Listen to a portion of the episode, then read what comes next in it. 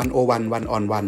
รายการทอล์กตัวต่อตัว คุยรอบด้าน ถามตรง ตอบลึก เรื่องการเมืองเศรษฐกิจ สังคม วัฒนธรรม และวาระโลก โดยกองบรรณาธิการดีวันโอวันดอทเวิลด์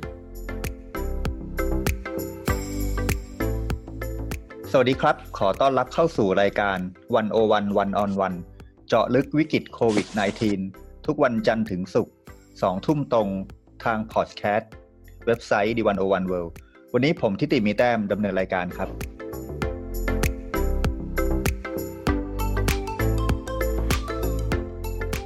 คุณผู้ฟังครับ ในช่วงหนึ่งเดือนกว่าๆที่ผ่านมาโลกทั้งโลกเผชิญวิกฤตโควิดเหมือนกันหมดนะครับ ที่อเมริกายอดผู้ติดเชื้อและยอดผู้เสียชีวิตสูงสุดนำหน้าจีนไปแล้ว ในขณะที่ยุโรปก็ มีความกังวลไม่น้อยกว่ากันนะครับ แต่ในขณะที่กลุ่มประเทศสแกนดิเนเวียที่ไม่ค่อยมีคนพูดถึงเท่าไหร่ มีเคสที่น่าสนใจนะครับ อย่างกรณีประเทศสวีเดน ก็มียอดผู้ติดเชื้อประมาณ 15,000 คน เสียชีวิตประมาณ 1,500 คน ถือว่าไม่เยอะไปไม่น้อยไปนะครับ อยู่อันดับประมาณที่ 21 ของโลก แต่ที่น่าสนใจครับ คือในกลุ่มประเทศสแกนดิเนเวีย ในขณะที่ประเทศเดนมาร์กยอดผู้ติดเชื้อ 7,500 คน ผู้เสียชีวิต 300 กว่าคน นอร์เวย์ยอดผู้ติดเชื้อ 7,000 คน ผู้เสียชีวิต 180 คนทำไมสวีเดนถึงมียอดผู้ติดเชื้อเยอะมากที่สุดในกลุ่มประเทศสแกนดิเนเวียเเราเข้าใจกลุ่มประเทศที่เจริญแล้วอารยะแล้วแล้วรับมือกับ วิกฤตโควิด ครั้งนี้อย่างไรในกรณีกลุ่มสแกนดิเนเวีย วันนี้ผมอยู่กับอาจารย์ปรีดีหงสต้นนักวิชาการอิสระด้านประวัติศาสตร์ครับผู้ที่ใช้ชีวิตอยู่ที่ประเทศสวีเดนมาหลายปีแล้วนะครับ วันนี้เราจะคุยกับอาจารย์ปรีดี ถึงกรณีศึกษาเรื่องวิกฤตโควิด โดยเฉพาะสแกนดิเนเวีย และสวีเดนนะครับ สวัสดีครับ อาจารย์ปรีดีครับ สวัสดีครับ คุณทิติครับครับ อาจารย์ปรีดีครับ ในรอบเดือนที่ผ่านมาสถานการณ์โควิดในสวีเดนเป็นอย่างไรบ้างครับ รัฐบาลสวีเดนรับมืออย่างไร ประชาชนเขาปรับตัวยังไงครับ ครับก็ก็สวัสดีท่านผู้ฟังทุกท่านด้วยนะครับ ก็ที่ผมพอจะเล่าได้เนี่ยก็จะคงจะเป็นในในเชิงที่คือในเชิงของการการรับรู้แล้วก็การปฏิบัติตัวอะไรของคน แล้วก็แล้วก็สิ่งที่รัฐบาลนะครับ ได้ประกาศได้อะไรพวกนี้นะฮะ คือสถานการณ์ในในในในสวีเดนก็คงจะเหมือนกับสถานการณ์ในประเทศอื่น ๆ ในแง่ที่ว่ามีความตระหนักรับรู้ว่ามีภัยนะครับ ที่เป็นภัยทางทางทางสาธารณสุขนะครับมาอยู่นะครับ แล้วก็แน่นอนว่าก็จะต้องมีมาตรการในการรับมืออะไรต่าง ๆ พวกนี้นะครับ แล้วก็แล้วก็ก็มีวิธีการรับมือ เช่นเดียวกับประเทศอื่นๆที่มีการรับมือนะครับ ส่วนเรื่องรายละเอียดเดี๋ยวผมก็จะลงรายละเอียดไป ทีนี้ผมก็พูดในในในฐานะที่ไม่ใช่เป็นลักษณะการมาเป็นอะไรล่ะเป็นผู้แนะนำนโยบายเนาะคุณนิติเป็นลักษณะการมาเล่าให้เล่าสู่กันฟัง แล้วผมคิดว่ามันอาจจะคือคือเดี๋ยวผมคงจะผมจะคงจะเล่าได้ต่อไปข้างหน้านะครับ เพราะว่าตอนนี้เนี่ยเราอยู่ท่ามกลางเอ่อหรือว่าอยู่ในผมเข้าใจผมไม่แน่ใจด้วยซ้ำไปว่าในทางระบาดวิทยาเนี่ย ตอนนี้เนี่ยเราอยู่ตรงไหนของของการระบาดทั้งหมด เราอยู่ช่วงต้นช่วงกลางช่วงปลาย หรือช่วงไหนคือน่าจะเป็นไม่น่าจะเป็นช่วงปลายแน่ แต่ว่ามันต้นต้นขนาดไหนแล้วก็มันเป็นอย่างไรต่ออะไรพวกนี้นะฮะเพราะฉะนั้นมันก็คงจะเป็นเรื่องที่ยากพอสมควรที่จะมาประเมินให้เห็นรูปให้เห็นภาพบูรณาการภาพใหญ่ทั้งหมดนะในตอนนี้ แต่เพียงแต่ว่าอาจจะเล่าในเชิงที่ว่าทำไมหรือเหตุอันไรหรือว่าหลักการและเหตุผลแบบไหนทำให้ประเทศ ต่างๆ ในสแกนดิเนเวียเนี่ยโดยเฉพาะอย่างเช่นในสวีเดนมีวิธีการรับมือในแบบหนึ่งหนึ่งแล้วในประเทศอื่นมีวิธีการรับมือแบบแบบหนึ่งหนึ่งอะไรพวกนี้นะฮะครับตอนนี้เนี่ยถ้าเกิดว่าจะดูในในสื่อสื่อสาธารณะทั่วไปนะครับ แล้วถ้าเกิดว่าเอาเข้าจริงแล้ว ถ้าเราดูจริง ๆ สื่อทางทางฝั่งที่เป็นอังกฤษอเมริกาเนี่ยก็มักจะพูดถึงประเทศสวีเดนในฐานะเป็นประเทศเดียว หรือว่าประเทศหนึ่งเป็นหนึ่งในไม่กี่ประเทศที่ ยังดำเนินนโยบายที่ถ้าเขาใช้คำสั้นๆก็คือ no lockdown หรือว่าไม่ไม่ล็อกดาวน์ประเทศนะฮะซึ่งซึ่งมันก็เลยทำให้กลายมาเป็นเป็นจุดสนใจผมเข้าใจมันก็เลยทำให้เป็นที่จุดสนใจของประเทศอื่นๆนะฮะที่ที่ก็คือถ้าเกิดพูดง่ายๆคนอื่นเขาทำทำไมทำไมไม่ทำอย่างเขาเป็นอะไรกันอะไรพวกนี้แต่ว่าก็จริงอยากจะยืนยันว่าอาจจะมีบางบาง บางคนอาจจะบอกโอ้เขาไม่ได้ทำอะไรกันเลยเหรออะไรพวกนี้ซึ่งจริง ๆ อันนี้เป็นเป็นความเข้าใจผิดนะครับ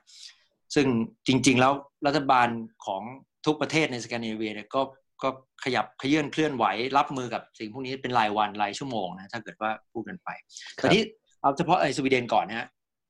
ครับคือในสวีเดนเนี่ยมีคือโดยโดยหลักเนี่ยสวีเดนเนี่ยยิงยืนอยู่บนการใช้มาตรการ ที่ภาษาฝรั่งเรียก voluntary measures คือใช้การใช้ความร่วมมือของบุคคลปัจเจกบุคคลมากกว่านะครับ คือเป็นเป็นลักษณะ voluntary นะฮะเพราะฉะนั้นเพราะฉะนั้นก็จะไม่ได้มีการเช่นไม่ได้มีการใช้ใช้เจ้าหน้าที่ของรัฐในการเข้าไปตรวจสอบทำการปิดอะไรต่างๆ พวกนี้นะครับครับไม่ได้ออกเดียวกันเป็นเรื่องเป็นราวใช่ไหมครับ ก็เออไม่ได้เออคือมันจะมีมันจะมีมาตรการบางอย่างนะครับ โดยรายละเอียดยกตัวอย่างเช่นนะฮะเอ่อโดยนักเรียนถ้าเกิดว่าเปรียบเทียบเนี่ยคล้ายๆ นักเรียนมัธยมปลาย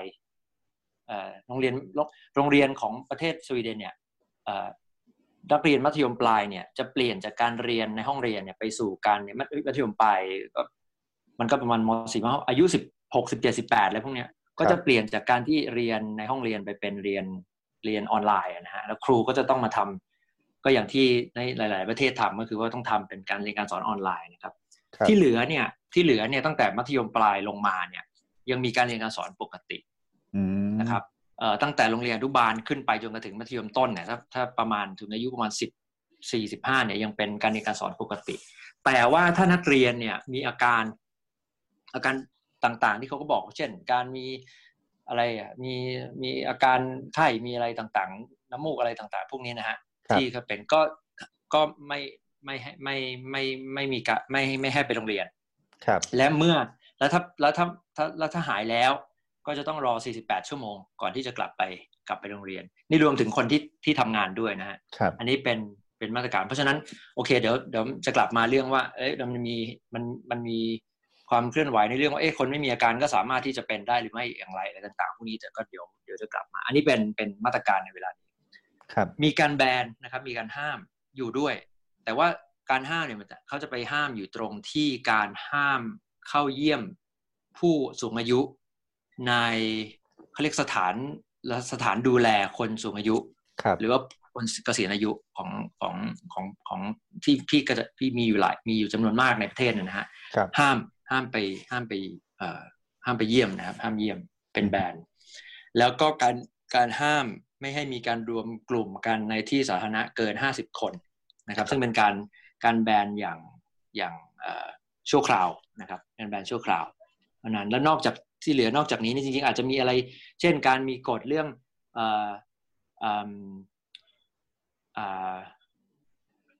พัตคารร้านอาหารบาร์ต่างๆ ที่ ก็ไม่ได้ปิดไม่ได้สั่งปิดนะ แต่ว่าเป็นลักษณะการบอกว่าให้เปลี่ยนจากการเสิร์ฟที่บาร์คือเช่น เรานึกถึงภาพนิติเราไปเป็นบาร์เราก็เดินเข้าไปซื้อเครื่องดื่มที่บาร์อะไรพวกนี้เราก็เขาก็ยื่นเครื่องดื่มให้เขาห้ามให้เป็นการเสิร์ฟที่โต๊ะอาหารอย่างเดียว ก็คือให้ให้นักงานมามาบริการที่โต๊ะอาหารต้องนั่งนั่งกินนะครับเท่านั้นแล้วก็การจัดอะไรต่างๆ ต้องมีพื้นที่ที่ค่อนข้างที่ที่ที่ทำที่เขาแนะนำอะไรพวกนี้นะเพราะฉะนั้นไม่ได้เป็นการปิดแต่ขณะเดียวกันมันก็ มันก็ไม่มีลูกค้าหลายที่ก็ก็ไม่สามารถที่จะคือก็มีมีมี sector เหล่านี้ที่ต้องที่ต้องที่ต้องปิดไปชั่วคราว หรือว่าบางครั้งก็ล้มละลายไปเนี่ยจำนวนมากขึ้นทุกทุก ๆ สัปดาห์นะครับรบนอกจากนี้แล้วเนี่ยเราจะเห็นว่ามีการแนะนำการไม่แนะนำไม่ให้การเดินทางที่ไม่จำเป็นนะเช่นยกตัวอย่างถ้าคุณโอ้โหคุณจะต้องเดินทางมาโรงพยาบาลจำเป็นก็ไปเถอะอะไรต่างๆ พวกนี้ แต่ว่า เดินทางไปเที่ยวไปเล่นสกีไปเที่ยวตากอากาศอะไรพวกนี้เขาก็จะเขาแนะนำห้ามเออโทษเขาแนะนำแต่เขาไม่ได้ห้ามแต่ว่าแต่โดยผลของมันมันก็น่าสนใจก็คือว่าคนก็เดินทางน้อยลงอย่างที่ล่าสุดเนี่ยเขาจะมีการรายงานว่าคนประมาณจากเมืองหลวงนะฮะสต็อกโฮล์มเนี่ยเก้าสิบเปอร์เซ็นก็หยุดก็คือเคลื่อนไหวลดลงเก้าสิบเปอร์เซ็นที่จะไปสกีอะไรเงี้ยซึ่งเป็นมันมีกิจกรรมในช่วงเวลาประมาณเดือนนี่แหละฮะเดือนมีนาเมษา ตั้งแต่กุมภามีนาเมษามาเนี่ยคนก็จะไปสกี เพราะว่าเริ่มมีแดดแล้ว แล้วก็หิมะยังยังยังหนาอยู่แล้วคนก็จะชอบไปเล่นสกีกัน แล้วก็นี่ก็เป็นสาเหตุหนึ่งที่ที่การที่การเริ่มเริ่มติดกันเนี่ยก็ไปจากจากการที่มีการเล่นสกีกันแล้วเดินทางเล่นสกีกันทางเหนือของอิตาลีอะไรพวกนี้นะทีนี้เขารัฐบาลก็เหมือนกับแนะนำขอความร่วมมือใช้คำว่าขอความร่วมมืออาจจะอาจจะพอตรงหน่อยนะขอความร่วมมือกับ กับประชากร เพราะฉะนั้นเขาแล้วก็จะมีการทุกๆวันก็จะมีการออกสื่อสารกับสาธารณชนก็จะเป็นเหมือนโทรทัศน์เป็นโทรทัศน์ของรัฐก็จะมีการมีมีหัวหน้านักระบาดหัวหน้ากองกองระบาดวิทยาจะมารายงานตลอดนะครับว่าเราทำแบบนี้ตอนนี้ตัวเลขเป็นอย่างนี้ แล้วเราทำแบบนี้เพราะอะไร อะไรแบบนี้ตลอดถ้าเป็นของไทยก็คล้ายๆกรมควบคุมโรคอะไรประมาณนี้ใช่ไหมอะไรประมาณนั้นอะไรประมาณนั้น แต่ว่าแต่ว่าในในในสวีเดนเนี่ยนายกรัฐมนตรีเนี่ยจะออกน้อยมาก ถ้าโดยเปรียบเทียบกับประเทศอื่นในสแกนดิเนเวียนะครับ ผู้ที่จะออกมาพูดเนี่ยมักจะเป็น หรือว่าแทบจะร้อยเปอร์เซ็นก็จะเป็นจะเป็นหัวหน้าสูตรหัวหน้ากรมระบาดวิทยาเนี่ยครับครับที่จะเป็นผู้ผู้รายงานแล้วก็ก็ทีมของเขาทุกวันนะฮะ ก็จะมีทุกๆ ช่วงบ่ายอะไรพวกนี้นะเพื่อรายงาน แล้วก็รับคำถามจากสื่อมวลชน อะไรพวกนี้ตลอดนี่ก็จะเป็นวิธีการรับมือของของของรัฐนะฮะส่วนของประชาชนเนี่ยก็คือด้วยความที่เราก็ต้องเข้าใจอย่างนึงว่าความหลากหลายของประเทศในในสแกนดิเนเวียก็มีนะ เช่น อย่างเดนมาร์กก็จะเป็นประเทศที่มีขนาดเล็กกว่า ครับ เพราะฉะนั้นก็จะมีพื้นที่เมืองค่อนข้างมาก อ่าอย่างในสวีเดนจะมีพื้นที่ขนาดใหญ่ ประชากรน้อยแต่ด้วยประชากรก็เยอะกว่าประเทศ อื่นๆในในสแกนดิเนเวียครับอ่าอยู่ เช่นยกตัวอย่างเมื่อเมื่อสักครู่เราได้คุณติติได้พูดถึงตัวเลขของการผู้ติดเชื้ออของสวีเดนอยู่ที่ณที่ขณะพูดเนี่ยมันอยู่เอาตัวเลขกลมๆก็คือหมื่นห้าเนี่ยนะฮะที่เดนมาร์กก็อยู่ที่ เจ็ดพันห้าแต่นี้ถ้าเราดูในเชิงจำนวนต่อหัวประชากรเนี่ย ก็สวีเดนมีจำนวนหัวประชาจำนวนประชากรมากกว่าเดนมาร์กสองเท่าเพราะฉะนั้น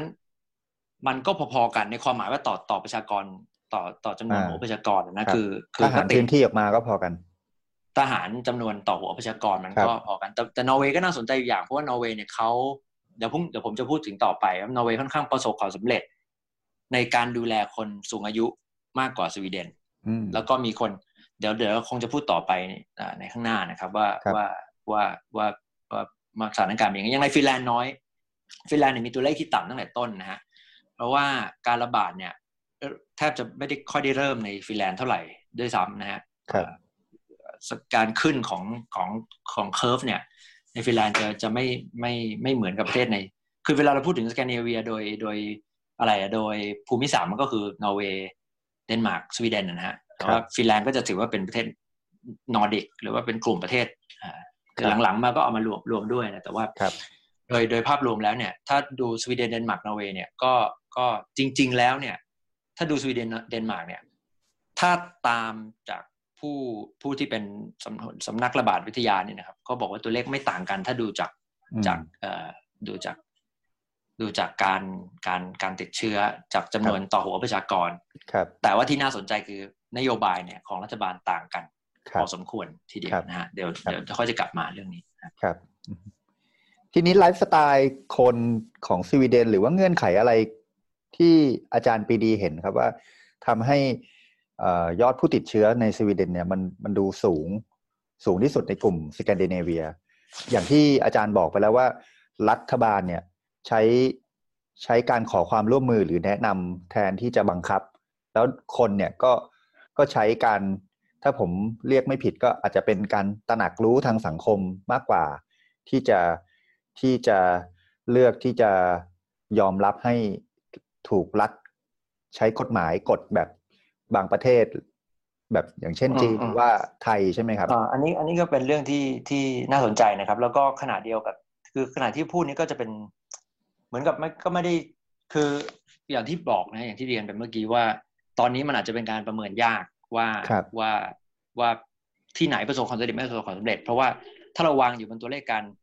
การติดเชื้อและการการเสียชีวิตเนี่ยเดี๋ยวเดี๋ยวเราเดี๋ยวผมจะลองเล่าให้ฟังเรื่องว่าทำไมทำไมการดูที่เฉพาะผู้ติดดูที่เฉพาะตัวเลขผู้ติดเชื้อและตัวเลขผู้เสียชีวิต อาจจะทำให้เราไม่เห็นภาพทั้งหมดในช่วงเวลานี้นะครับ ถึงแม้ว่ามันจะเป็น indication หรือว่าเป็น ตัวชี้วัดที่ในฐานะสาธารณะเนี่ยมันมันเราเราเราเราเข้าใจมันได้เร็วที่สุดหรือว่าง่ายที่สุดในเวลาสั้นๆนะครับ แต่ว่ามันมีปัจจัยอื่นๆเอ่อคือ ตั้งแต่เริ่มการมีโอเคนะเราเราเริ่มเราเริ่มในส่วนต่อมาเนี่ยที่ประชาชนเขาเขาปรับตัวยังไงนี่ใช่ไหมครับ ก็คือตั้งแต่เริ่มการมีการมี การแพร่ระบาดของโรคหรือว่าเริ่มเริ่มมีเคสต่างๆ เพิ่มขึ้นเนี่ยสิ่งที่รัฐบาลเริ่มทำเลยอย่างนั้นอย่างในสวีเดนก็คือว่าโอเค ถ้าเราจะใช้อะไรเป็นตัวตั้ง ในการจะตัดสินใจทางนโยบาย แน่นอนว่าหลายประเทศก็คงทำแบบนี้ก็คือว่าเราต้องใช้ evidence ก็คือใช้หลักฐานแล้วก็สถิติมาเป็นตัวตัวกำหนดนโยบายของเรานะฮะแล้วเขาก็จะวางฐานฐานวิธีคิดวางอยู่บนสิ่งพวกนี้ตลอดเวลานะฮะดังนั้นจึงทำให้เป็นเรื่องยากในการเปรียบเทียบระหว่างประเทศ ถ้าในในการจะมาสรุปว่าประเทศไหนสำเร็จไม่สำเร็จอย่างไรนะในในเวลานี้ ทีนี้ เอ่อทำทำไมเขาทำแบบนี้ เอางี้ทำไมทำไมสวีเดนไม่ปิดอย่างนี้ดีกว่านะผมลองอธิบายแบบนี้นะครับ โดยโดยโดยอันนี้เป็นความคิดของผู้กำหนดนโยบายนะครับ แต่ว่าเขาก็ประกาศมาแล้วบอกว่าทำไมเขาถึงทำแบบนี้ คืออย่างนี้ฮะว่าในหลักฐานทางระบาดวิทยาเนี่ยเขายังไม่สามารถจะนะครับจะ ลงความเห็นหรือว่าหาความเชื่อมโยงได้ว่าจนถึงตอนนี้นะเชื่อมโยงว่าการการห้ามคือสั่งปิดประเทศหรือปิดเมืองทั้งเมืองเลยเนี่ย จะส่งผลต่อการลดลงโดยตรงของผู้ติดเชื้อแล้วก็คือผู้เสียชีวิตนี่ก็เราจะต้องพูดต่อไปอีกนะ แต่ว่าการติดเชื้อลดลง เพราะว่าหนึ่งหลายครั้งเนี่ยเราในแต่ละประเทศนะ สวีเดนเขาก็จะมีตัวอย่างมาก็จะมีสถิติมันเป็นคือด้วยความที่เป็นประเทศที่วางอยู่บนการเก็บสถิติค่อนข้างละเอียดยิบนะครับ เพราะฉะนั้นก็จะมีตัวตัวอย่างเช่น ถ้าสมมุติว่าเปรียบเทียบสวีเดนกับนอร์ดิกเนี่ยมันก็มีลักษณะที่ค่อนข้างสูง แต่ประชากรในสวีเดนสูงกว่านะสิบคือเอาพูดกลมๆก็คือเดนมาร์กห้าล้านห้าถึงหกล้านห้าล้าน นอร์เวย์หกอ่านอร์เวย์ห้าล้าน ฟินแลนด์ห้าล้าน แต่สวีเดนสิบล้านตัวอย่างสวีเดนมีประชากรมากกว่าสองเท่า เพราะฉะนั้นในแง่นี้มันก็ต้องดูตามหัวประชากรนะครับอันนี้หนึ่งอันที่สองคือว่าแต่ถ้าเราไปดูกับยุโรปนะฮะประเทศที่มีจำนวนประชากรพอๆกันกับสวีเดนยกยกตัวอย่างเช่นเบลเยียม ซึ่งมันเพิ่งมีกรณีเพิ่งเพิ่งเมื่อสัปดาห์ที่แล้ว ที่มีตัวเลขจำนวนการตายของคนแล้วก็ติดของคนเนี่ยเพิ่มขึ้นสูงมาก ตอนนี้ประเทศเบลเยียมเนี่ยผมไม่แน่ใจณเวลานี้เท่าไหร่ แต่ว่าประมาณสัปดาห์ที่แล้วเนี่ยมีการเสียชีวิตไปประมาณห้าพันคน ในสวีเดนเนี่ยอยู่ที่ประมาณ พันกว่า ถึงจะถึงสองพันหรือยังผมไม่แน่ใจนะฮะอยู่ที่พันกว่าคน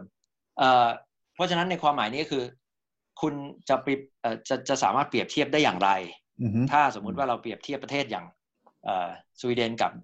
เบลเยียมซึ่งมีจำนวนประชากรเท่ากัน แต่มีการตายของเบลเยียมมากกว่า และประเทศเบลเยียมใช้วิธี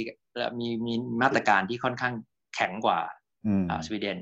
มากก็มีการปิด ปิดโรงเรียนปิดการเคลื่อนไหวเดินทางอะไรต่างๆพวกนี้เช่นเดียวกัน เพราะฉะนั้นในแง่นี้ก็คือ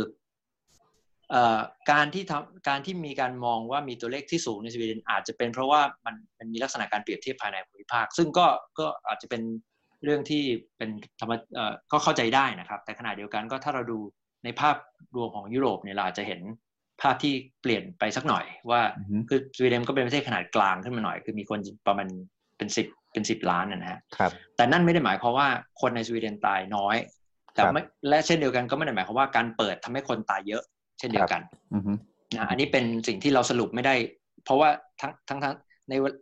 คือเวลานี้มันสรุปได้ยากและขณะเดียวกัน เราก็ไม่สามารถที่จะลดปัจจัยอื่นๆได้นะครับ ครับ ประเด็นต่อมาคือว่า มันมันการที่มีการเสียชีวิตของคนเนี่ย มันมันต้องดู ปัจจัยอื่น ๆ ที่มันจะประกอบขึ้นมาด้วย ผมจะยกตัวอย่างเฉพาะในประเทศสวีเดนก็คือว่า จริง ๆ แล้วเนี่ยในช่วงการเปลี่ยนแปลงของประเทศเนี่ยมันที่เกิดขึ้นในช่วงประมาณพันแปดร้อยโทษพันเก้าร้อยแปดสิบเป็นต้นมาพันเก้าร้อยเก้าสิบที่เราเรียกว่าการเปลี่ยนแปลงไปสู่ระบบเสรีนิยมใหม่เนี่ยที่มันเกิดขึ้นทั่วโลกเนี่ยครับมันมันเกิดการที่ทำให้ภาคการสาธารณสุขเนี่ย ตอนแรกที่ที่แรกสุดเนี่ยคือโดยมันชัดเจนเพราะว่า ในประเทศอื่นๆ มันอาจจะมีลักษณะที่ไม่ชัดเจนเท่านี้แต่ประเทศหนึ่งในสแกนดิเนเวียเป็น wel welfare เพราะฉะนั้น welfare หรือสวัสดิการที่มันเคยเป็นของรัฐเนี่ยตั้งแต่พันแปดร้อยโทษพันเก้าร้อยแปดสิบเนี่ยถึงพันเก้าพันเก้าร้อยเก้าสิบต้นมาเนี่ยมันมีการค่อยๆขยับภาคการสาธารณสุขเนี่ยเข้าไปสู่การเป็นเอกชนมากขึ้น เช่น การจ้างเจ้าหน้าที่ที่มาดูแลผู้สูงอายุในสถานดูแลผู้สูงอายุ หรือการตั้งสถานดูแลผู้สูงอายุของเอกชนเลย แล้วก็เข้าใจคล้ายๆรับสมรทานจากรัฐไปทำอะไรพวกนี้มากขึ้นมากขึ้นมากขึ้น และขณะเดียวกันเครื่องไม้เครื่องมืออะไรต่างๆ มันก็ต้องมีการคัดคอสอะไรต่างๆ มันก็กลายเป็นการจัดการบริหารแบบแบบเอกชนมากขึ้น สิ่งพวกนี้เนี่ยมันทำให้เกิดอะไร มันก็ทำให้เกิดการเปลี่ยนแปลงของระบบสาธารณสุขโดยรวมของระบบรัฐสวัสดิการ ซึ่งเราเข้าใจว่ารัฐสวัสดิการในวันนี้มันไม่ได้เปลี่ยนแปลง แต่ว่ามันเปลี่ยนแปลงมามากมายตั้งแต่ 20 ปีที่ผ่านมา ก็คือเปลี่ยนมาเข้ามาสู่การกลายมาเป็น กลายมาเป็นเอกชนมากขึ้น อะไรที่มันเป็นทรัพย์สินของรัฐ มันก็เปลี่ยนเข้าไปสู่มือของเอกชนมากขึ้น โดยเฉพาะสาธารณสุขตั้งแต่ช่วงนั้นเป็นต้นมา อันนี้อันนี้ด้านหนึ่งอะแต่ช่วงนั้นเป็นต้นมา ในที่สุดมันก็มาปะเข้ากับจริง ๆ มันมีก่อนหน้านี้มันมี influenza มันมีอะไรมันมาปะเข้ากับโควิด -19 เข้า มันก็เลยเกิดเหตุว่าคนที่เสียชีวิตจำนวนมากเนี่ยในสวีเดนเนี่ยเป็นคนสูงอายุ ที่อยู่ในสถานผู้สูงอายุ และผู้ที่อยู่บ้านแต่มีเจ้าหน้าที่มีเจ้าหน้าที่ที่เข้าไปดูแล เช่นที่เขาไม่สามารถที่จะไปซื้อของเองได้ เขาไม่สามารถที่จะเข้าน้ำเองได้ ไม่สามารถทำอาหารเองได้เนี่ยก็ต้องมีเจ้าหน้าที่ไปดูทุก ๆ กี่ชั่วโมงกี่ชั่วโมงอะไรก็ว่าไปพวกนี้ทีนี้เจ้าหน้าที่เหล่านี้เป็นบริษัทที่เป็นเป็นเจ้าหน้าที่ของบริษัทอะเป็นบริษัทที่รับเหมางานไปไปจากรัฐครับ แล้วรายได้ของพวกเขามันก็มาจากเงินภาษีของของของ ของผู้ผู้เสียภาษีในประเทศนี้เองครับ กรณีแบบนี้เนี่ยมันทำให้เกิดการการการถ้าจะเรียกว่าความล้มเหลวก็ได้นะ ความล้มเหลวในการปกป้องผู้สูงอายุในประเทศสวีเดนเป็นอย่างน้อยนะฮะครับ ซึ่งก็ในที่สุดคนที่เสียชีวิตมากกว่าครึ่งอะ ก็คือคนที่เสียเป็นเป็นเป็นคนผู้สูงอายุ ซึ่งอยู่ภายใต้ระบบการจัดการสาธารณสุขที่กลายไปเป็นเอกชนเนี้ยมากขึ้น ไปตั้งแต่ 20 ปีก่อนหน้านี้แล้ว คือมันมันมีคือแล้วเขาก็เสียชีวิตกันมาก่อนหน้านี้แล้ว นอกที่ไม่ใช่แค่เรื่องโควิด -19 นี่นะมาก่อนหน้านี้แล้ว แล้วคนก็วิพากษ์วิจารณ์กันเรื่องนี้มาโดยตลอดครับผมผมถามแทรกนิดผมผมถามแทรกนิดนึงครับอาจารย์ ว่าทำไมการเปลี่ยนเอ่อระบบสาธารณสุขจากรัฐสวัสดิการ มาเป็นภาคเอกชนดูแลเนี่ย มันมันส่งผลต่อการดูแลที่แย่ลง หรือว่าอย่างที่อาจารย์ใช้คำว่าล้มเหลว ต่อผู้สูงอายุยังไงครับ คือทั้งก่อนโควิด แล้วก็ช่วงโควิดด้วย เช่นการการการอะไร regulate หรือว่าการการมีข้อแม้ว่าเวลาคุณจะต้องเข้าไปทำงานแบบผู้สูงอายุคุณจะต้องสวมชุดอะไรยกตัวอย่างเช่นนะฮะสวมชุดอะไรคุณต้องใส่ถุงมือหรือไม่คุณต้องใส่ต้องมีเครื่องมืออะไรในการเครื่องไม้เครื่องมือต่าง ๆ พวกนี้ก็เริ่มค่อยๆลดลงหรือว่า บริษัทที่ไม่ได้ไม่ได้มีไม่ได้มีนโยบคือไม่ได้ไม่ได้คือเขาก็จะมีผู้ตรวจนะฮะแต่ขณะเดียวกันเนี่ยด้วยความที่บริษัทเป็นผู้จัดการครับมันก็จะคือการเป็นบริษัทมันคือต้องการที่จะต้องการที่ลดต้นทุนในการบริหารในการในการรันบริษัทอยู่แล้ว เพราะฉะนั้นในด้านหนึ่งรัฐก็ต้องการจะแบ่งเบาภาระของการการจะต้องมาดูแลเรื่องการรักษาพยาบาลเนี่ยออกไป เพื่อจะมีต้นทุนที่ต่ำลงครับแต่ขณะเดียวกันมันก็ทำให้การดูแลผู้สูงอายุนี่มีคุณภาพที่แย่ลงด้วย เช่นเดียวกันครับพอมีคุณภาพแย่ลงก็แน่นอนเมื่อเกิดเหตุการณ์แบบนี้เนี่ยโควิด -19 เนี่ยเป็นแค่เพียงการแสดงให้เห็นว่าความล้มเหลวที่ผ่านมาของระบบเสรีนิยมใหม่ มันทำให้เกิดสิ่งนี้ขึ้นได้อย่างไร ในช่วง 20 ปีที่ผ่านมา มากกว่าจะเป็นตัวที่บอกว่าเอ่อมากกว่าจะเป็นตัวที่ดีไซซีฟหรือเป็นตัว เป็นตัวกำหนด แต่มันอาจจะเป็นผลของการเปลี่ยนแปลงที่เกิดขึ้นมาประมาณ 20 ปีแล้วในอย่างน้อยๆ ในประเทศสวีเดนนะครับแล้วมันก็ทำให้เช่นยกตัวอย่างเช่น คนจะในหนึ่งสถานเลี้ยงดูขอโทษไม่ให้เลี้ยงดู สถานดูแลคนสูงอายุเนี่ยครับมีคนจำนวนคนสูงอายุจำนวนมากขึ้น เนื่องจากรัฐไม่สามารถที่จะไม่สามารถที่จะรับคนได้น้อยได้ได้ได้ได้ได้น้อยเกินไป เนื่องจาก ต้นทุนโสหุยมันจะไม่ไม่ไม่พอไม่คุ้มกัน เพราะฉะนั้นเมื่อสถานที่ที่หนึ่งมีคนเยอะ แล้วคนเยอะเหล่านี้เนี่ยเป็นคนที่มีความเสี่ยงที่จะติดเชื้อการติดเชื้อนี่ก็เรื่องหนึ่ง แต่พอติดเชื้อปุ๊บแล้วคุณมีสภาวะมาก่อนหน้านี้ เช่น เบาหวาน ความดันสูงเป็นโรคปอดมาก่อนเป็นอะไรมาก่อนพอพอเป็นปุ๊บมันก็มีมันก็ในที่สุดก็ไม่สามารถที่จะที่จะที่จะก็คือตายในที่สุดนะฮะอืม ก็นั่นนี่เป็นเรื่องหนึ่งที่ที่มันเปลี่ยนมาทั้งช่วง ในช่วงนั้นเวลาเดียวกันเนี่ยมันมีการเปลี่ยนด้วยเช่นเดียวกันนอกเหนือจากมันคือมันเปลี่ยนทั้งระทั้งทั้งระนาบนะครับมันนอกเหนือจากสาธารณสุขเนี่ย อีกอย่างหนึงก็คือเรื่องการเรื่องที่อยู่อาศัยคขรัอบงรัฐ มันก็เริ่มเปลี่ยนจากการที่รัฐเนี่ยเป็นผู้ที่ต้อง provide หรือว่าผู้ที่ต้องจัดที่อยู่อาศัยให้กับผู้คน ตามสิทธิคนควรจะต้องมีมีที่อยู่อาศัยเป็นของตัวเองมีมีสิทธิ์ที่จะอยู่ในที่อยู่อาศัยเช่าบ้านได้ รัฐเป็นผู้จัดหาบ้านให้อะไรพวกเนี้ยตั้งแต่ 80 980 เป็นต้นมา ปลาย 1980 เป็นต้นมา 990 เนี่ย ราคาของบ้านแล้วก็รัฐเนี่ย ก็ไม่ก็จะไม่ได้เริ่มลงไม่ได้ลงทุนในการในการสร้างที่อยู่อาศัยอีกต่อไป รัฐก็ให้เอกชนเนี่ยเป็นผู้ผู้เป็นผู้ครับสร้างที่อยู่อาศัย และครับแน่นอนว่าเมื่อการทำแบบนี้เนี่ย จึงทำให้ราคาของที่อยู่อาศัย โดยเฉพาะในเมืองใหญ่นะในสต็อกโฮล์มในเอ่อกูเทนเบิร์กในมาลเมอร์ในในเมืองใหญ่ของของประเทศเอ่อ สวีเดนเนี่ยซึ่งจริง ๆ มันเป็นทั่วยุโรปนะฮะครับมันก็มีราคาสูงขึ้นเมื่อบ้านมีราคาสูงขึ้นคนไม่สามคนที่มีรายได้ต่ำไม่สามารถเข้าถึงบ้านได้ คนก็ต้องไปไปอยู่ในรอบนอกของเมือง หรือว่าครับอยู่ในเขต หรือว่าไปอยู่ในบ้านที่มีคุณภาพที่มันอาจจะมีมันไม่มีคุณภาพไม่เหมือนเดิมคุณภาพต่ำลง แล้วก็ไปอยู่กันอย่างค่อนข้าง ใกล้ชิดอยู่กันอย่างค่อนข้างแออัดมากขึ้นครับก็เป็นการเซกเ r เกตหรือว่าเป็นการเอ่อเป็นการ เป็นมีการสร้างชนชั้นขึ้นมาไปโดยปริยาย เนื่องจากการเปลี่ยนแปลงในช่วง 20-30 ปีที่ผ่านมา เมื่อเป็นเช่นนี้ปุ๊บเมื่อมีผู้ที่อยู่ในเขตเหล่านี้มีการติดเชื้อขึ้นมาครับครับเข้าไปอีกเนี่ย มันก็สามารถทำให้เกิดการแพร่กระจายกันได้รวดเร็วมากขึ้นอะไรต่างๆ พวกนี้ด้วยนะฮะอือฮึก็ก็เป็นสิ่งที่ทำให้เกิดการ คือผู้ที่คือมันจะมีงานวิจัยขึ้นด้วยความที่เขาเก็บสถิติมากเนี่ยเขาจะพบครับว่าในเมืองเมืองหนึ่งเนี่ยผมยกตัวอย่าง อย่างเช่นเมืองเมืองที่เป็นอย่างในสต็อกโฮล์มเนี่ยสต็อกโฮล์มเนี่ยเป็นตัวอย่างที่ชัดเจนสต็อกโฮล์มตรงกลางเนี่ยมันราคาบ้านไม่มีใครสามารถซื้อได้นอกจากยกตัวอย่างถ้าคุณเป็นแบบสมาชิกวงแอปบ้าอะไรอย่างเงี้ยนะครับคุณก็ซื้อได้ แต่ถ้าคุณเป็นแบบเป็นเป็นช่างช่างประปาอะไรเงี้ยคุณก็ไม่สามารถที่จะ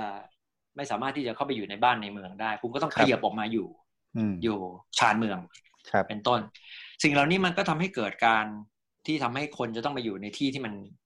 ค่อนข้างจะมีจำนวนหัวต่อพื้นที่เนี่ยเยอะขึ้นมากกว่าเดิมครับมากนะครับ แล้วก็คุณภาพครับมันก็มันก็ไม่มันก็เปลี่ยนแปลงไป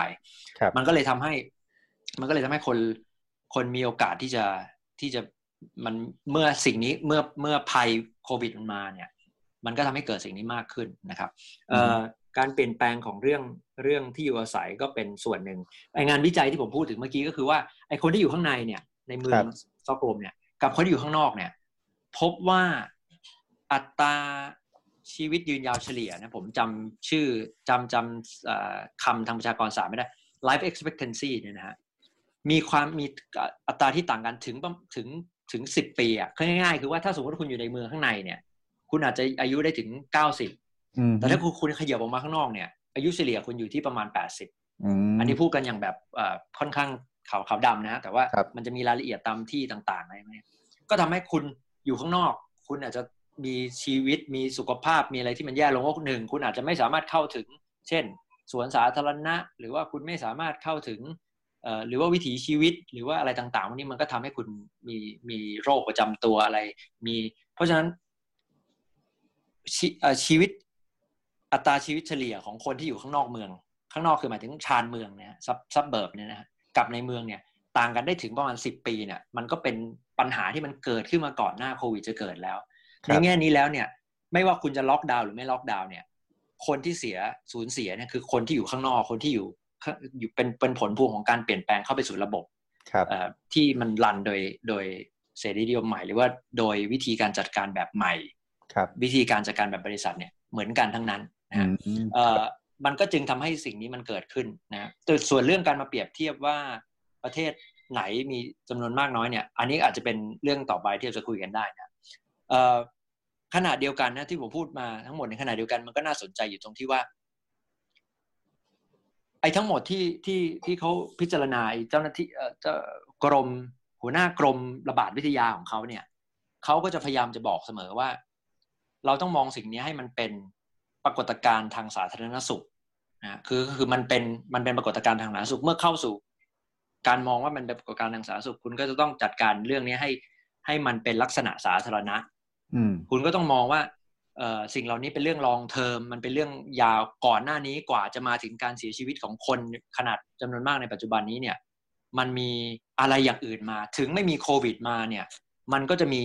ผลอะไรต่างๆจำนวนมากที่จะส่งผลให้คนเหล่านี้ เสียชีวิตได้อยู่ดี ในในไม่ว่าจะเป็นความยากจนโอเค ความยากจนมันก็มันก็มันก็ว่ากันไปในแต่ละแต่ละในเชิง absolute term นี่มันคงว่ากันนะแต่ในเชิง relative นะฮะในเชิงสัมพัทธ์เนี่ยความที่คนไม่สามารถเข้าถึงทรัพยากรได้ คนที่เจ็บป่วยเอ่อเอ่อแล้วคุณตอนคุณต้องเริ่มให้ยายาเนี่ยเริ่มเริ่มกลายมาเป็นสิ่งที่ คือในในสแกนดิเนเวียไม่ extreme ขนาดนั้นเรื่องถึงในอเมริกาที่คุณจะต้องแบบเลือกเอาว่ายาตัวเดียวกันคุณซื้อบริษัทอะไร เพราะว่าราคาจากบริษัทมันคนละบริษัท มันก็ราคาคนละราคากันอะไรต่างๆพวกนี้ มันจึงทำให้การจัดการเรื่องนี้มันเป็นเรื่องจัดการจัดการระยะยาว แล้วก็ค่อนข้างบูรณาการว่าปัญหานี่มันไม่ได้อยู่แค่ว่าเราจัดการกับโควิด ได้มากน้อยแค่ไหนเท่ากับการเราจัดการสังคมเราทั้งสังคมเรา เราเราไม่ดีมาก่อนหน้านี้ แล้วหรือไม่แล้วก็ เดี๋ยวผมจะพูดทีหลังสุดนะ ผมคิดว่ามันก็สำคัญว่า exit strategy เนี่ยเดี๋ยวเดี๋ยวเดี๋ยวค่อยคุยกันก็ได้นะครับว่าว่าว่าเขาพูดถึงเรื่องอะไรกันครับก็ก็ในแง่หนึ่งก็ก็เออเราก็ต้องอย่าลืมด้วยนะครับ ที่เขาที่เขาไม่ปิดเนี่ย ในด้านหนึ่งเนี่ยที่เขาไม่ปิดโรงเรียน อย่างหนึ่งก็คือว่า เพราะว่าเราก็ต้องอย่าลืมถ้าปิดโรงเรียนปุ๊บเด็ก พ่อแม่ พ่อแม่ก็จะต้องพาเด็กไว้ที่บ้านพอเด็กไว้ที่บ้านปุ๊บเนี่ย เด็กไม่ไม่ไปติดในโรงเรียน ก็ไปติดที่อื่น เช่น การออกไปเจอกับเพื่อน คือสุดท้ายเด็กไปเจอกับเพื่อนหรือว่าอย่างนั้นออกไปซื้อของออกไปเจออะไรต่างๆ พวกนี้และขณะเดียวกันพ่อแม่ที่เรายกตัวอย่างพ่อแม่ที่อยู่ใน health sector ที่อยู่ในทำงานอยู่ในส่วนสาธารณสุขของรัฐเนี่ยถ้าพ่อแม่เป็นพยาบาลเนี่ย ถ้าสมมติว่าปิดโรงเรียนเนี่ย เราไม่แน่ใจด้วยซ้ำว่าจำนวนพยาบาลมันจะลดลงไปอีกขนาดไหนในใน sector ทางพยาบาลของของประเทศพอปิดปุ๊บเนี่ยมันก็เกิดความโกลาหลขึ้นมา คือเขามองแบบนี้ถ้ามันปิดมันก็เกิดความโกลาหลแน่และข้อมูลทางสถิติทางระบาดวิทยาที่ผ่านมาพบว่า หรือว่าดูมีแนวโน้มว่าเด็กเนี่ยจะมีมีแนวโน้มที่ได้รับที่รับผลเนี่ยน้อยกว่า ไม่ใช่ว่าไม่ได้เลยนะครับ มันมีกรณีจากหลายที่นะ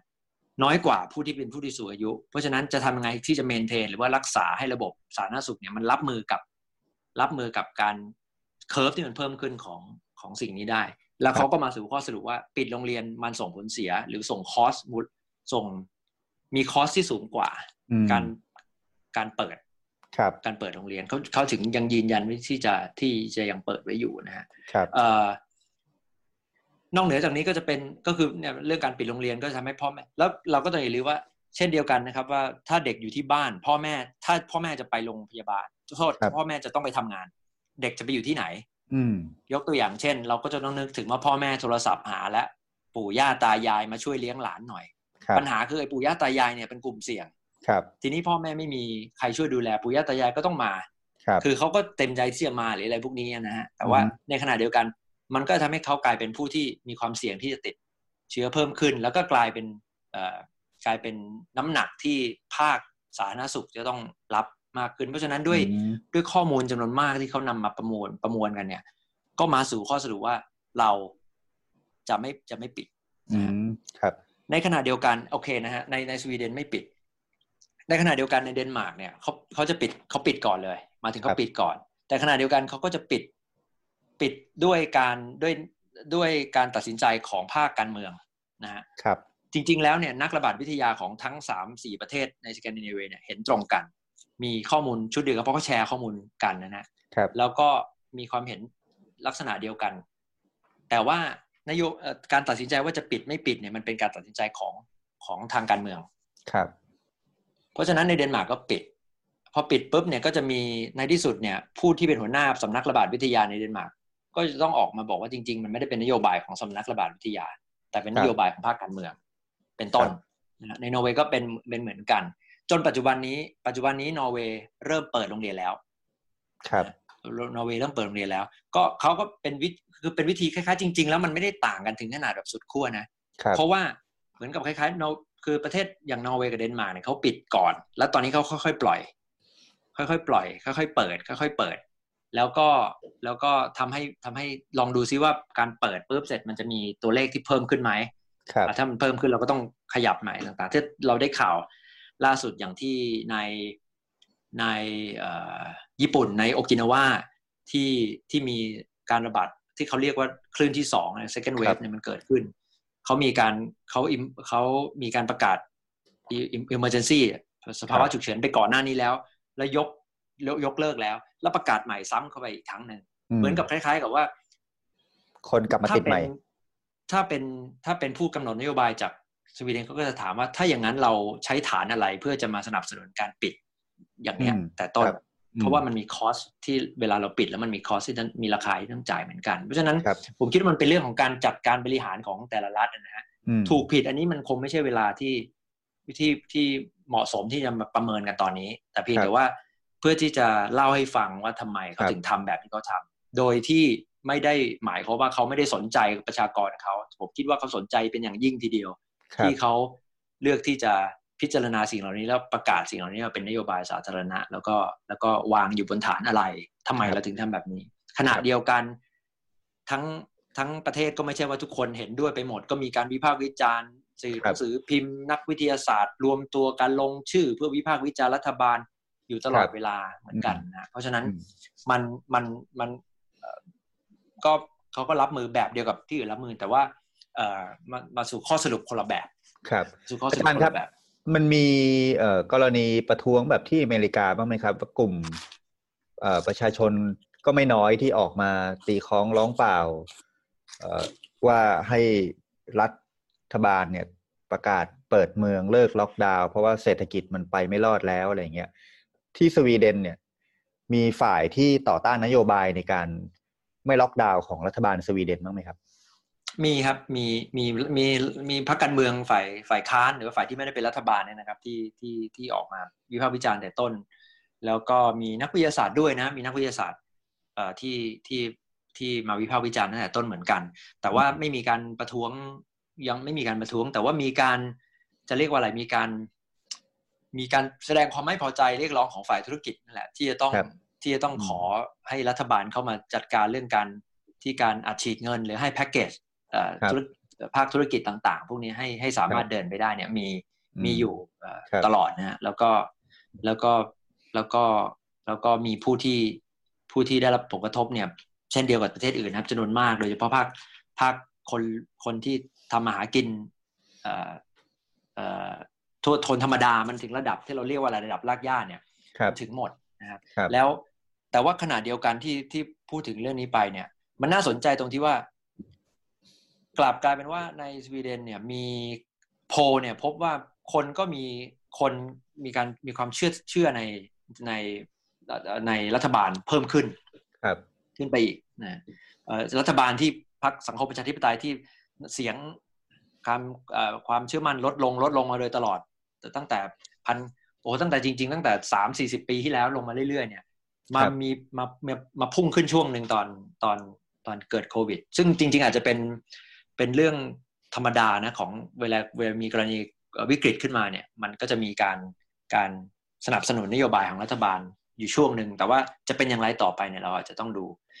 แต่ทั้งหมดทั้งมวลนี้เขาก็จะวางอยู่บนเรื่องความโปร่งใสเขาจะต้องอะไรมีการพับบิชตัวเลขที่เขาหรือว่าอะไรที่เขาเป็นฐานในการในในในในในสาธารณะในเว็บไซต์อะไรของเขาเนี่ยตลอดเวลานะครับเพื่อเพื่อ เพื่อตอบคำถามหรือว่าใคร จะมีการวิพากษ์วิจารณ์ถกเถียงก็มีตลอดเวลา แต่ว่าไม่ไม่ได้ถึงขนาดว่าการมีเดินขบวนประท้วงแบบในสหรัฐอเมริกานะยังยังยังไม่เห็นนะครับครับผมถามเพิ่มนิดนึงเมื่อกี้อาจารย์พูดถึงกรณีที่สวีเดนไม่ได้ประกาศปิดโรงเรียนนะแต่ว่าให้กลุ่มเด็กมปลายเนี่ยเรียนทางออนไลน์ไป ทีนี้เวลารัฐบาลอธิบายแบบที่อาจารย์อธิบายมาเนี่ย มันฟังดูมัน มันน่าเชื่อถือมันมันเหมือนมันต้องยอมยอมรับนโยบายแบบนั้น แต่ในในฐานะที่คนเป็นพ่อแม่เนี่ยเขาเขารู้สึกคล้อยตามหรือรู้สึกเชื่อมั่นขนาดนั้นเหรอครับว่า การที่จะให้ลูกไปโรงเรียนแล้วถ้าเกิดมันติดเชื้อขึ้นมาเนี่ย มันมันอาจจะทำใจยากในในเชิงปัจเจกเนี่ย พ่อแม่คนคนสวีเดนเนี่ยเขาเขาคิดเรื่องนี้ยังไงเขา เขาเขาคุยกันเยอะไหมครับว่า เอจะเอายังไงดีจะพาลูกไปโรงเรียนหรือว่า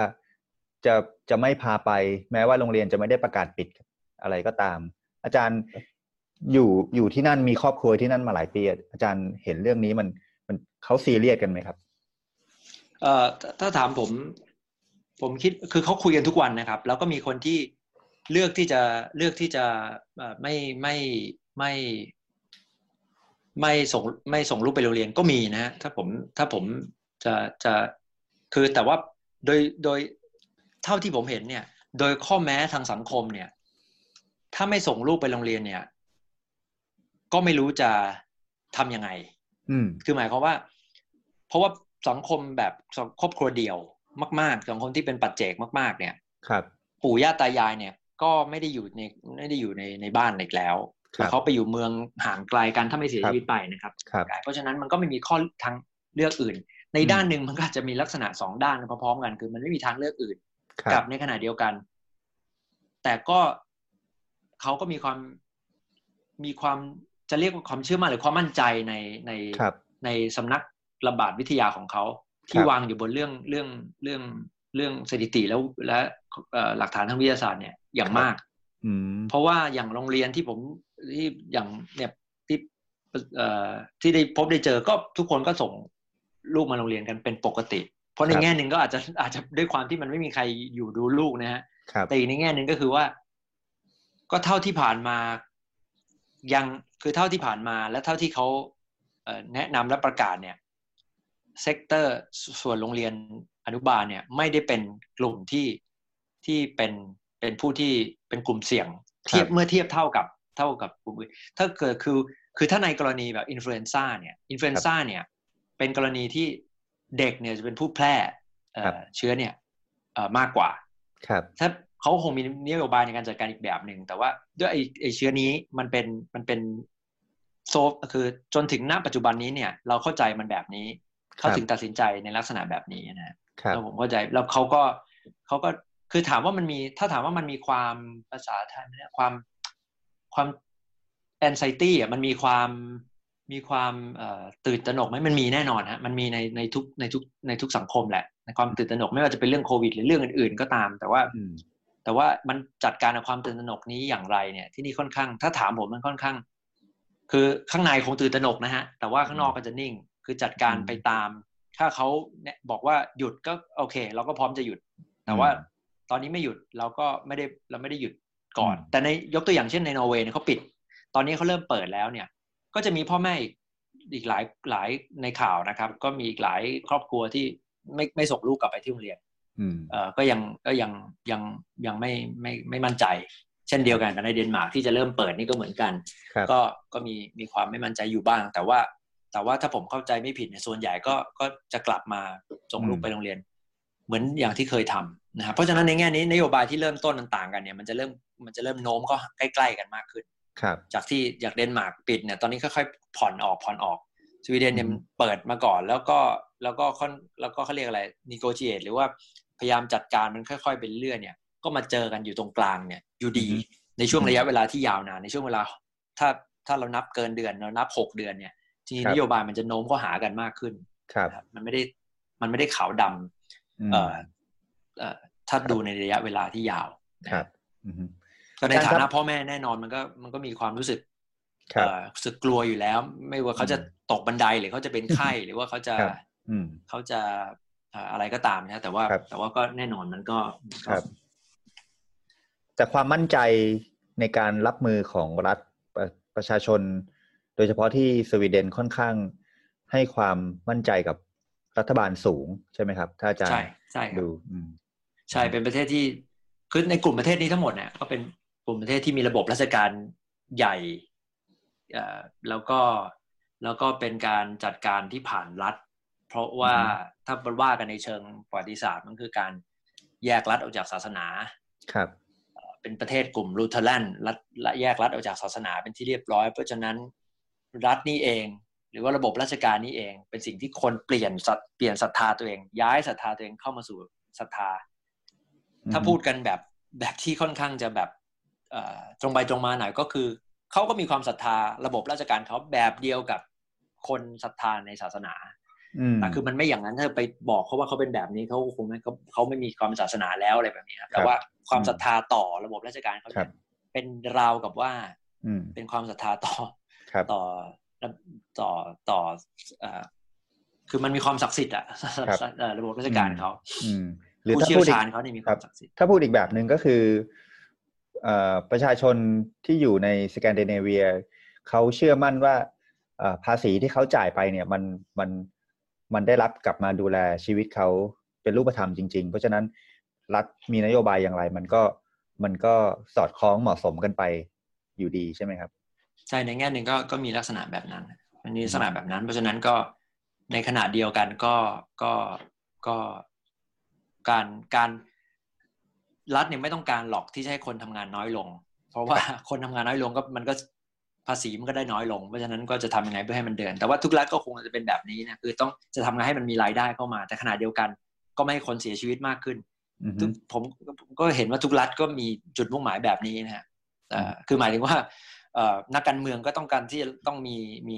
ได้รับเสียงสนับสนุนฐานเสียงสนับสนุนของตัวเอง แต่ว่าก็มีวิธีการจัดการของแต่ละรัฐเนี่ย ไม่ไม่เหมือนกันสักทีเดียวครับอือฮึฮะครับอืมอาจารย์ครับผมอาจจะชวนอาจารย์ย้อนไปไกลนิดนึงในฐานะอาจารย์เป็นนักวิชาการประวัติศาสตร์ด้วยเนี่ยในเชิงประวัติศาสตร์สแกนดิเนเวียผ่านวิกฤตโรคระบาดมาอย่างไร มีอะไรน่าสนใจที่ต่างไปจากกลุ่มประเทศทวีปอื่นๆบ้างไหมครับ ถ้าถามผมนะฮะสแกนดิเนเวียเนี่ยก็คือผ่านประสบการณ์โรคระบาดใหญ่ๆเนี่ยเหมือนกับยุโรปนั่นแหละครับ แต่ว่ามันจะมีน่าสนใจอยู่อย่างหนึ่งซึ่งผมคิดว่าถ้าเกิดว่าผู้ที่สนใจบริษัทยุคกลางของยุโรปสักหน่อยเนี่ยเอ่อ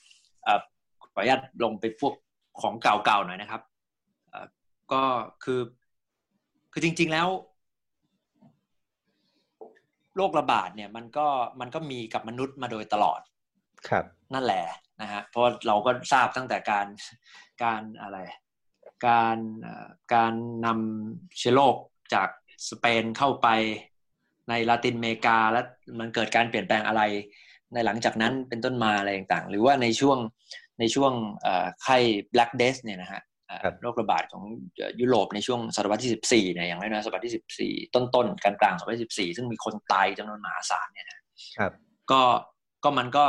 ทุกในประเทศในยุโรปก็ได้ได้รับผลพวงกันไปทั้งหมดนะฮะแต่ในเฉพาะในสแกนดิเนเวียเนี่ยมันน่าสนใจอยู่อย่างหนึ่ง เพราะว่าเราจะพบว่ากลุ่มประเทศทางรูทในในในบาลติก หรือว่าในสแกนดิเนเวียนะรวมถึงนอร์เวย์ในทะเลเหนือ เดนมาร์กในฝั่งทางทางทางเข้าบอลติกเนี่ยกลุ่มประเทศเหล่านี้เนี่ยมีอย่างหนึ่งที่จะต่างจากยุโรปอยู่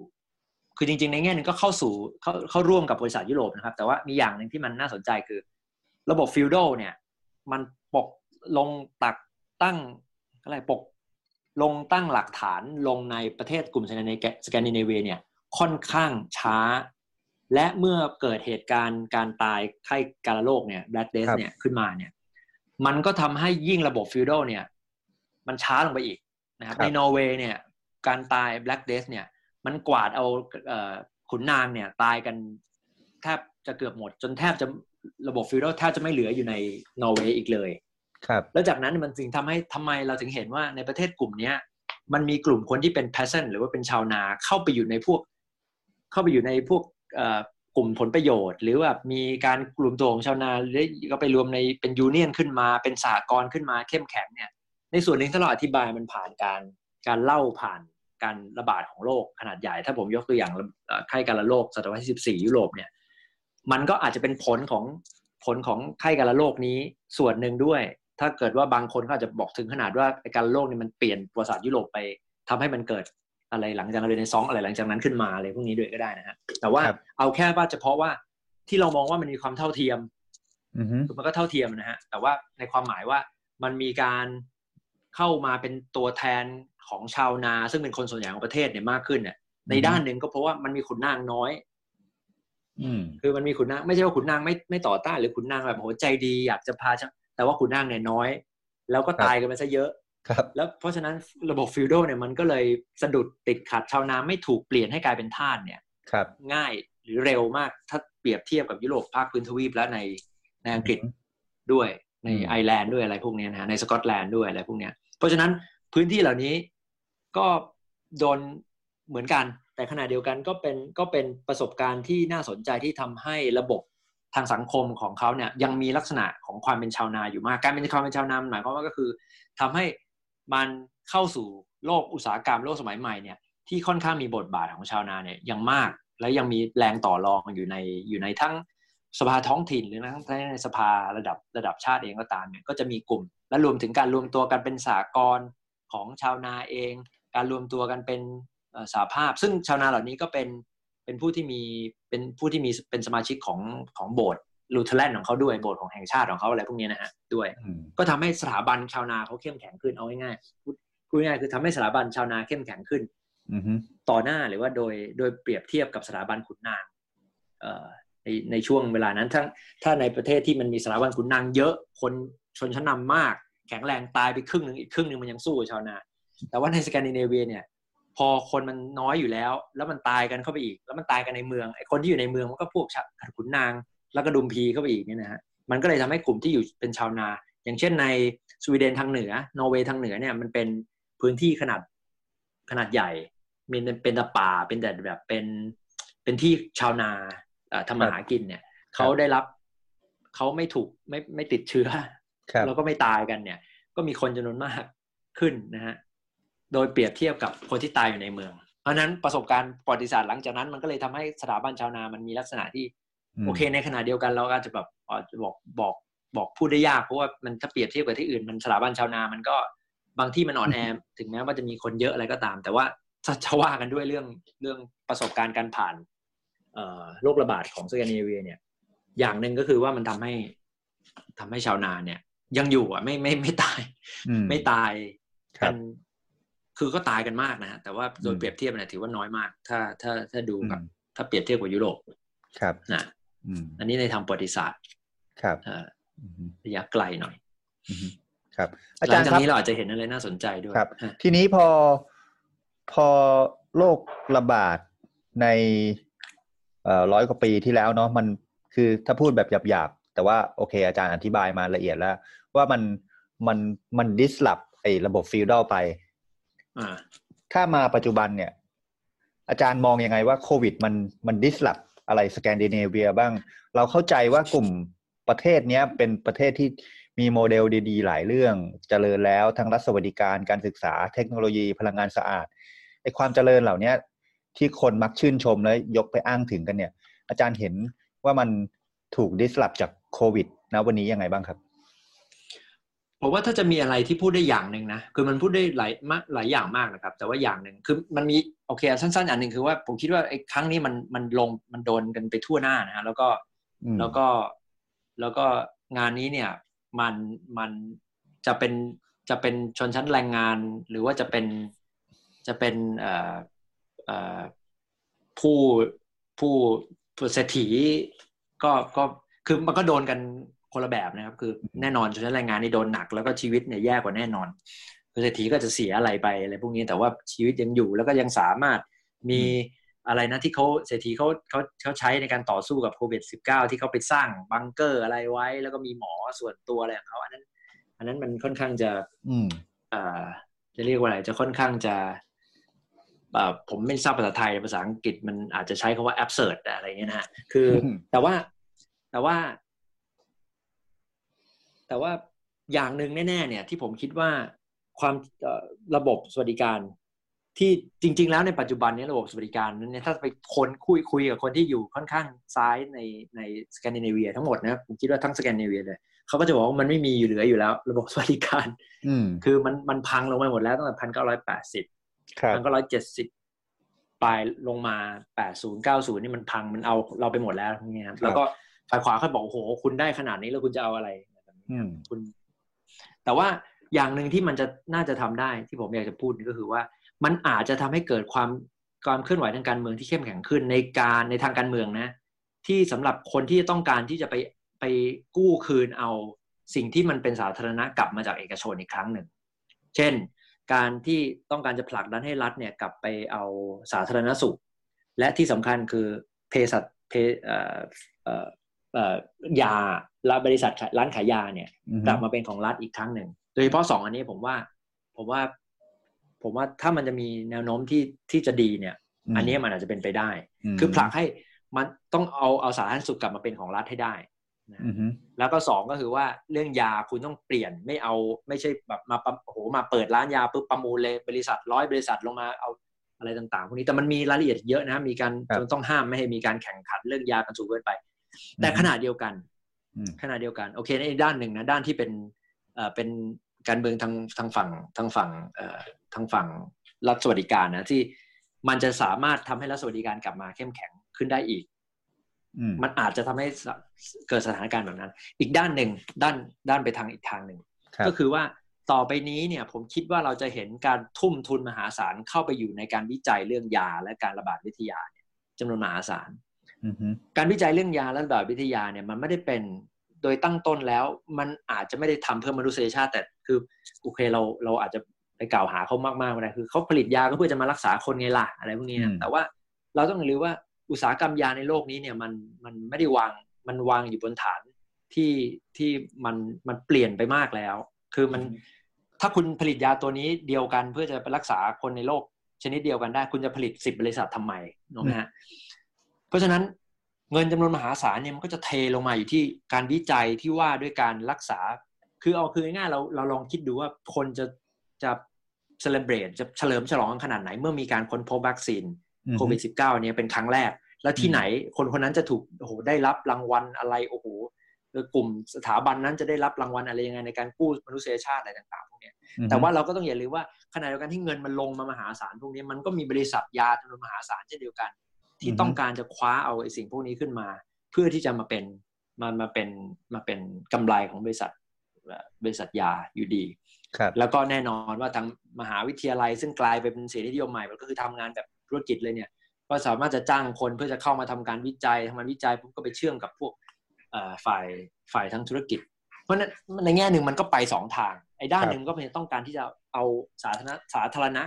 สุขเนี่ยเพ ราะมันตั้งชื่อว่า public health ใช่ไหมสาธารณะสุขความสุขของสาธารณะเนี่ยกลับมาเป็นของสาธารณะอีกครั้งหนึ่งแต่อีกด้านหนึ่งเนี่ยมันก็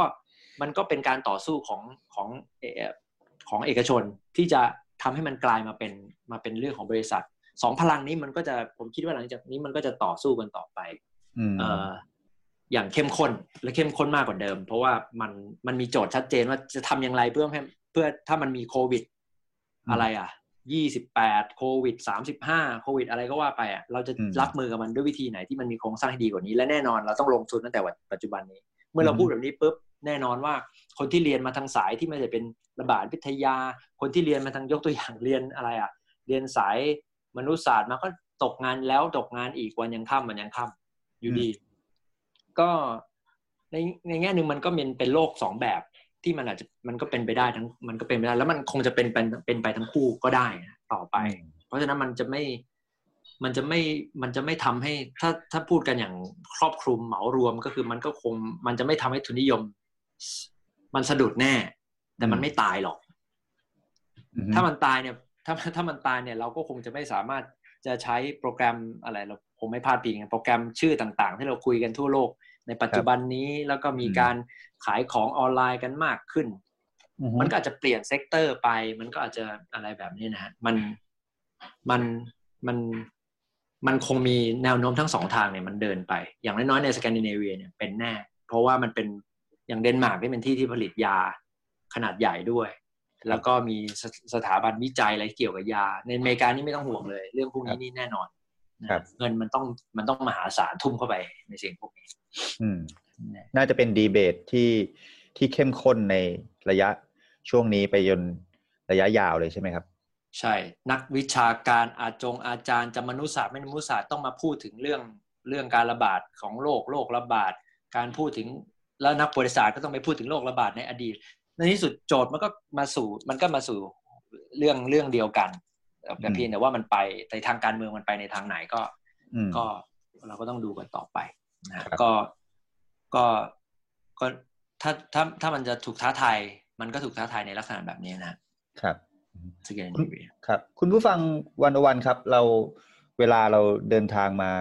เออพอสมควรสมเหตุสมผล ฟังอาจารย์ปรีดี เล่าความเป็นสแกนดิเนเวีย แล้วก็โดยเฉพาะสวีเดนในการเผชิญหน้ากับโควิด -19 มา สักพักแล้วนะครับ เราจะทิ้งท้ายคำถามสุดท้ายนี้ให้อาจารย์ปีดีได้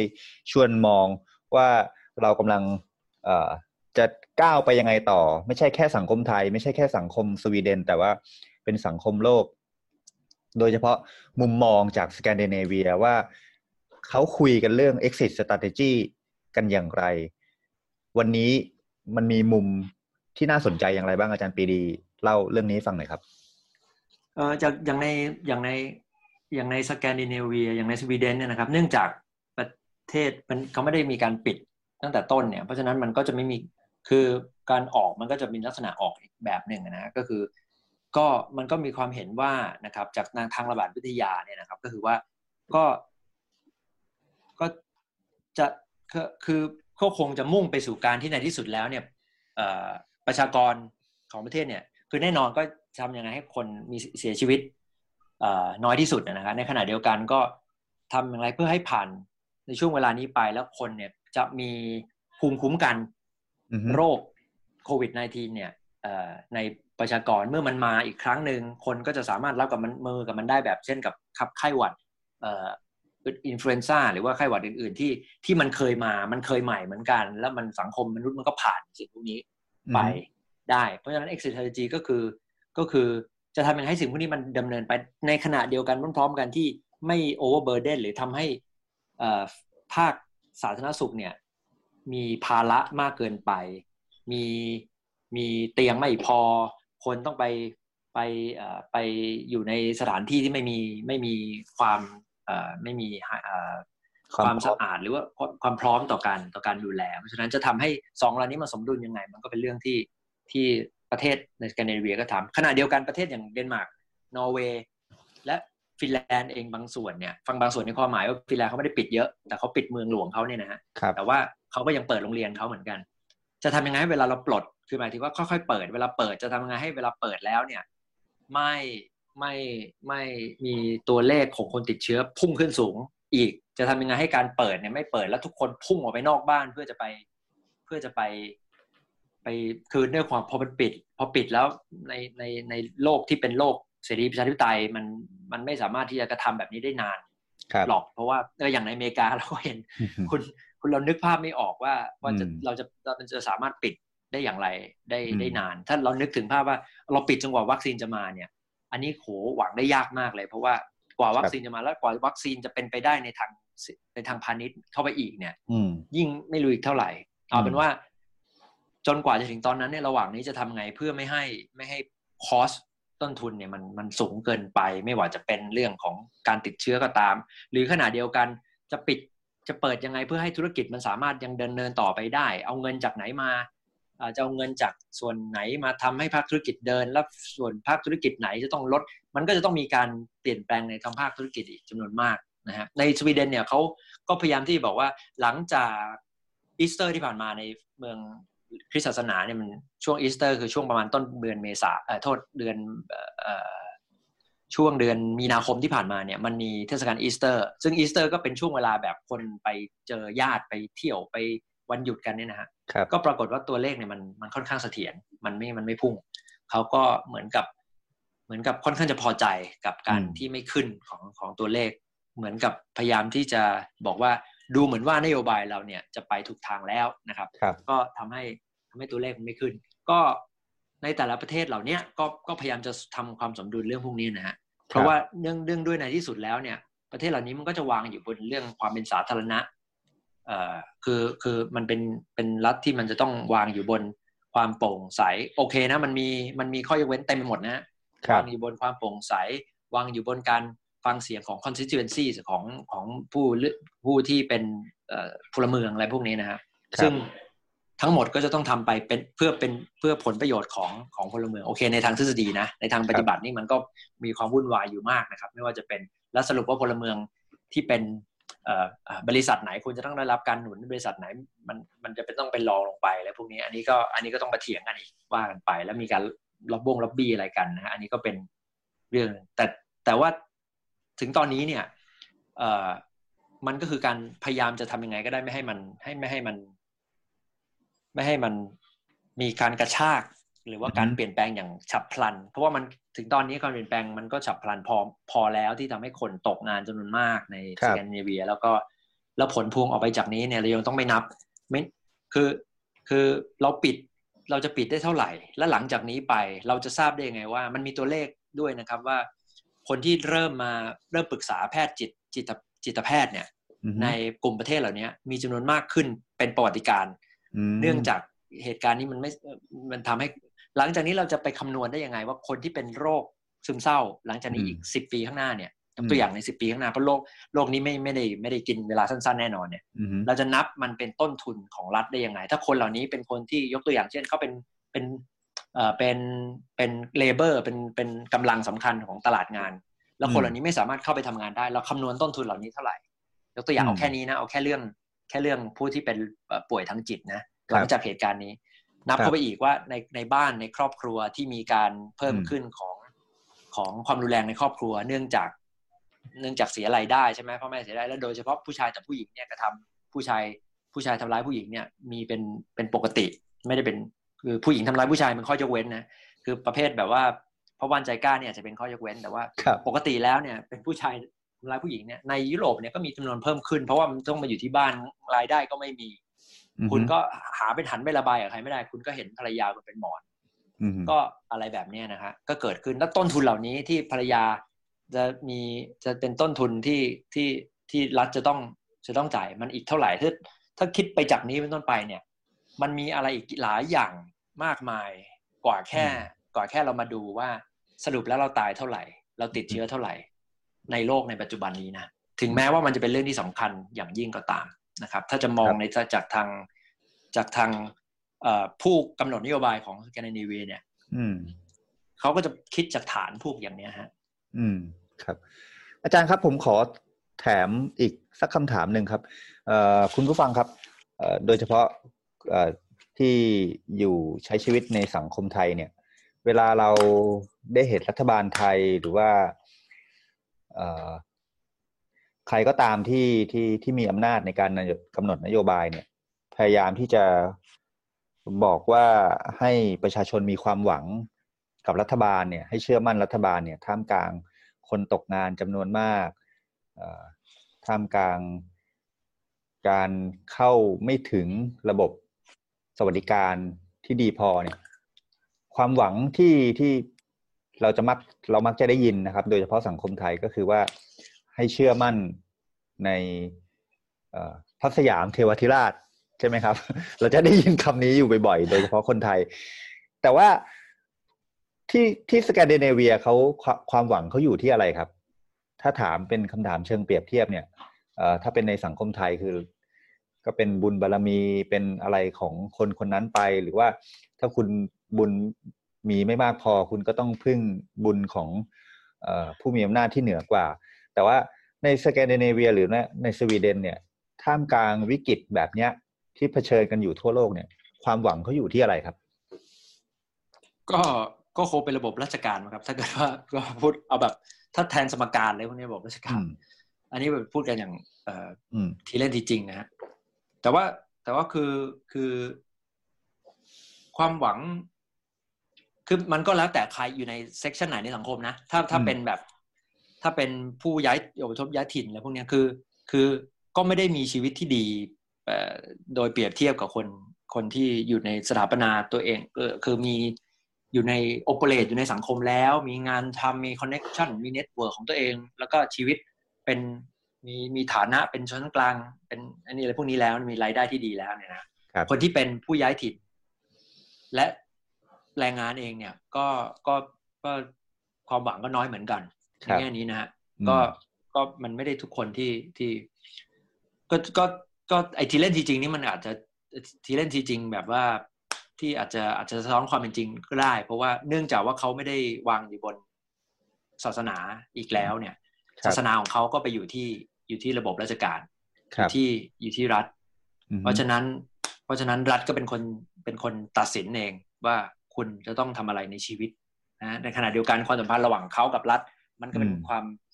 ความวุ่นวายความซับซ้อนที่มันต้องมาคุยอีกยาวนานนะฮะแต่ว่า